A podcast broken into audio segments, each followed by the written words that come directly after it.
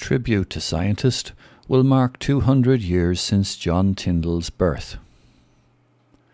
Sunday, the 2nd of August, is the 200th anniversary of the birth of County Carlow's great 19th century scientist, inventor, educator, and mountaineer John Tyndall. As one of Ireland's great scientists, he discovered, among many things, the science of climate change and why the sky is blue. He also developed the sterilization method called Tyndallization and published what is considered among the first book in English on mountaineering. Even a crater on the planet Mars is named in his honour. Tyndall was born in Leighlinbridge by the banks of the River Barrow, and the legacy of his career is very much in evidence to this day. He was educated by renowned teacher John Conwill at Ballinabranna, four miles from Leighlinbridge. He walked the Barrow track to school, and he recalled that on those walks Conwill and he solved mathematical equations by marking them in the mud and clay of the track. From 1853 to 1887, Tyndall was the Professor of Natural Philosophy at the Royal Institution of Great Britain, London. It was during this time he undertook his extraordinary work in such areas as magnetism, glacier structure and motion, the absorption of heat by gases, light induced chemical reactions, sound, germ theory, and advancing school science education. In 1861, he published his important paper on the absorption of heat by gases, and this is regarded as a founding paper of climate science. He was the first person to detect and explain the physical basis of the greenhouse effect. In the 1860s, Tyndall discovered why the sky is blue. The scattering of light from colloids is known as the Tyndall effect. His experiments proved that when sunlight hits the Earth's atmosphere, it is scattered by the presence of atmospheric gases, and because blue light is scattered more than any other colour, it is the dominant colour we see. Louis Pasteur, the French scientist, wanted to prove his germ theory. He worked with Tyndall to develop solutions. In Ireland, people will be familiar with pasteurization, the method used to ensure that bacteria are removed from milk.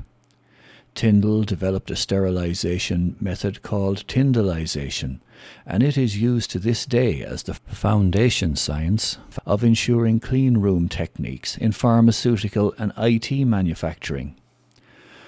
Pasteur's hometown of Dole, France, is twinned with Carlow town in honour of the scientific connection between Tyndall and Pasteur. In 1861, he published Mountaineering in 1861.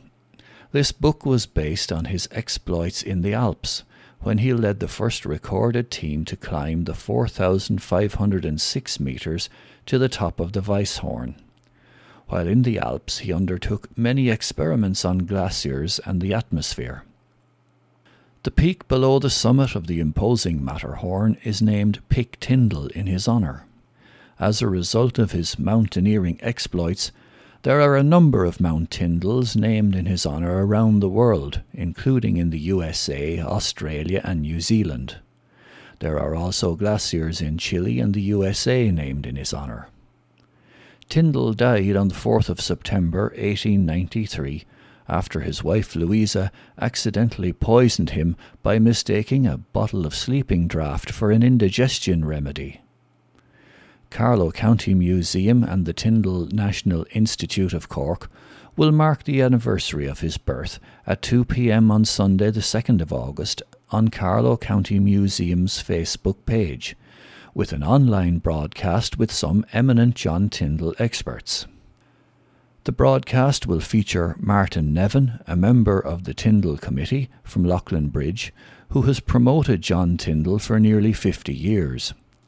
Sir Roland Jackson, author of Tyndall's biography, The Ascent of John Tyndall, Victorian scientist, mountaineer, and public intellectual, and Julie Donnelly, Head of Access Programs, Tyndall National Institute. Alicia Prem Kumar of Planet Pals will be the MC for the event. Martin Nevin is a native of Leighlinbridge and he, along with Dr. Norman Macmillan and several other colleagues in IT Carlow, have been promoting the great work of John Tyndall through the Tyndall Committee since the 1970s. In 1981, the Tyndall Dargan exhibition was coordinated by the Tyndall Committee and was the main feature at that year's Young Scientist exhibition in the RDS Dublin. Sir Roland Jackson is a visiting fellow of the Royal Institution, London, where Tyndall spent most of his career. Roland is also a general editor of the Tyndall Correspondence, which is being published in 20 volumes. He was head of learning and then head of museum at the Science Museum. He was a chief executive of the British Science Association, where Tyndall was its president in 1874. Roland is a keen mountaineer and has ascended many of the same peaks as Tyndall. In 2018, through Oxford University Press, he published the first biography of John Tyndall since 1945. The paperback version has just been published. Julie Donnelly, head of Infrastructure Access Programs Tyndall National Institute, first joined NMRC Tyndall in 1985 as its first engineer. Throughout her time, Julie has been directly involved in many research projects, including coordinating an EU project investigating novel silicon process techniques for wearable applications. Since 2014, she has managed national and European access programs and helped Tyndall to successfully build a global network based on the sharing of knowledge, resources, and access to infrastructure. Julie will enlighten us as to how John Tyndall's 19th century research is inspiring the work of Tyndall National Institute. The event will be presented by Alicia Prem Kumar of Planet Pals, who is a student in St. Leo's College, Carlow. Alicia is known for her promotion of the importance of looking after the environment. Planet Pals was set up by Alicia and her friends in Scoil Small, Carlow, when they were children, to raise awareness of climate change and what we can all do to reduce it. The public are encouraged to get involved by undertaking safely their own Tyndall experiment at home.